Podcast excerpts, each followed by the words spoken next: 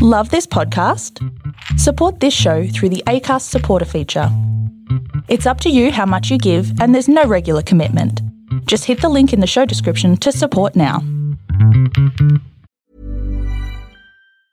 Even when we're on a budget, we still deserve nice things. Quince is a place to scoop up stunning high end goods for 50 to 80% less than similar brands.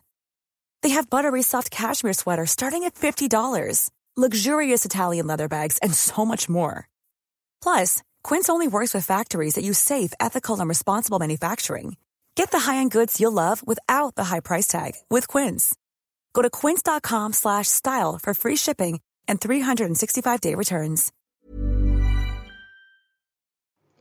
Good morning, good evening, and good afternoon to everyone out there on the internet, whether you're listening to the podcast or watching on YouTube.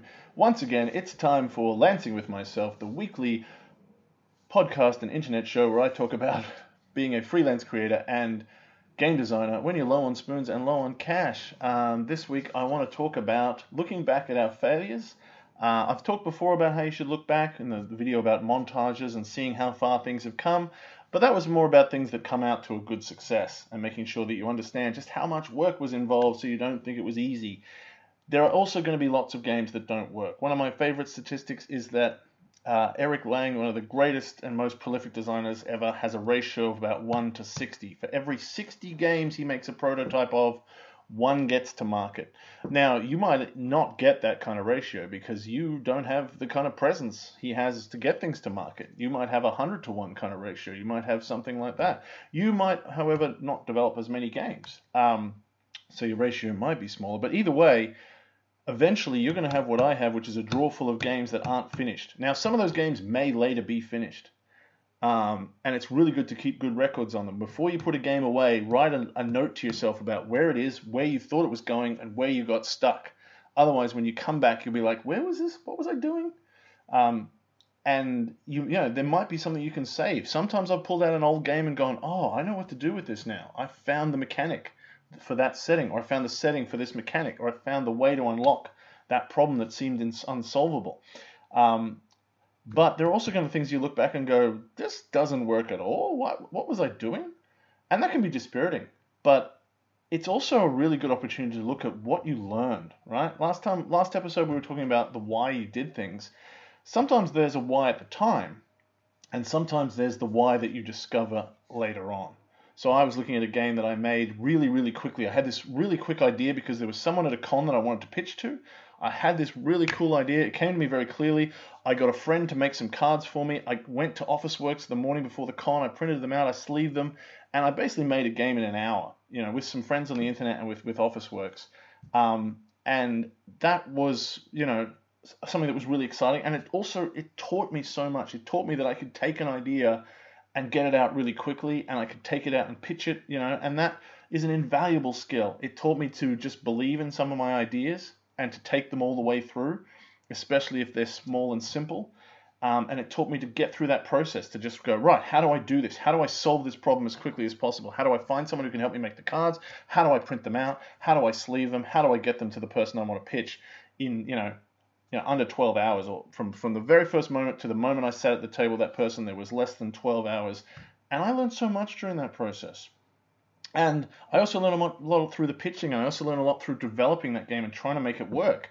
I've learned now that I look back and see what's wrong with it, I learned so much as well because I'm like, oh, yeah, that that isn't really going to give you enough of a game, and um, I understand that now, and I can see that now. But I also learned how to brainstorm, you know, 300 cards really quickly, and I've got those cards now, and I can look back on them, and I can think, you know, even if it never becomes a game I learned so much on that, and I I have a huge why attached to that. I know why I did it then because I wanted to get this game idea out, and I was excited. I know what I learned. I know why I did it overall because it taught me to believe in my games, to make games quickly, to to, to prototype quickly, um, and I look back at that and I think, yeah, I'm really glad I did that.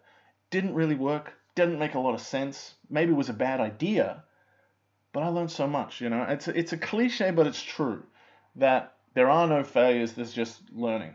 Um, and I learned so much from that game, and I learned so much from all the other games in my cupboard. You know, when I look back and go, yeah, all, there's like 10, 20 games in there that didn't work, that might work, but I look at them and go, oh yeah, that was a good idea, and I'm I'm really glad that I learned how to sit down for a whole day and try different things on that, or I'm glad that I put that in a box and took it out to a con. I'm glad that I showed that to people and learned how to be brave.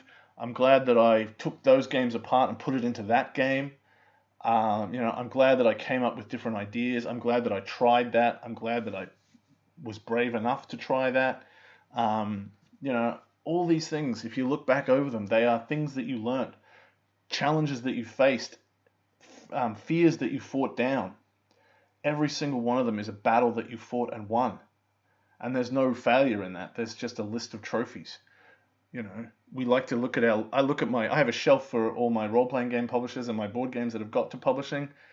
But I, I, I go and open that drawer again, and, and that is a drawer of trophies as well. It's not a drawer of failures. It's sort of like, oh, we, I learned that.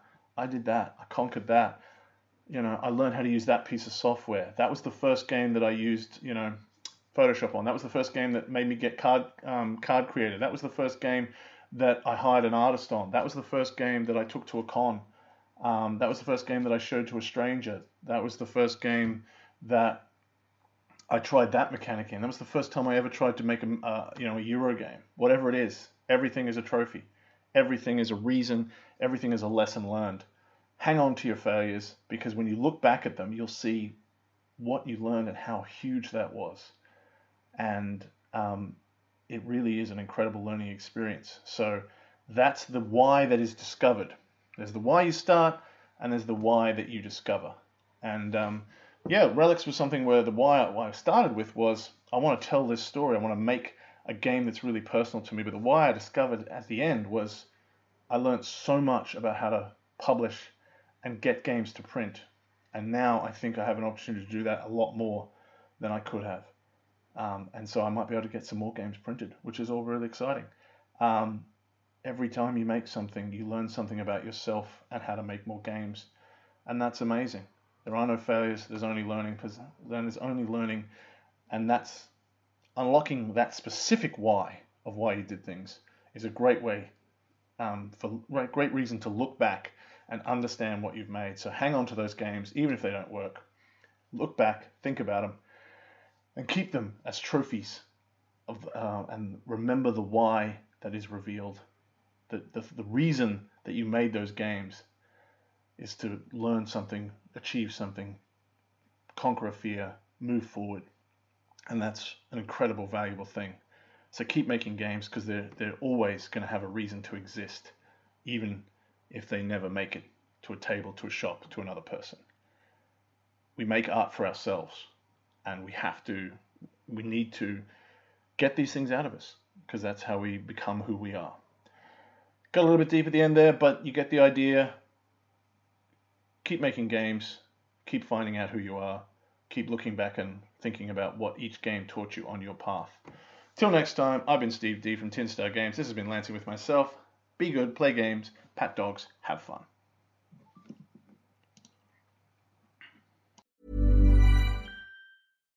When you make decisions for your company, you look for the no brainers. And if you have a lot of mailing to do, stamps.com is the ultimate no brainer. It streamlines your processes to make your business more efficient, which makes you less busy. Mail checks, invoices, legal documents, and everything you need to keep your business running with Stamps.com. Seamlessly connect with every major marketplace and shopping cart. Schedule package pickups and see your cheapest and fastest shipping options from different carriers. With rates up to 89% off USPS and UPS rates. And with the Stamps.com mobile app you can take care of mailing and shipping wherever you are. Make the same no-brainer decision as over 1 million other businesses with stamps.com. Sign up with code program for a 4-week trial plus free postage and a free digital scale. No long-term commitments or contracts. That's stamps.com. Code program.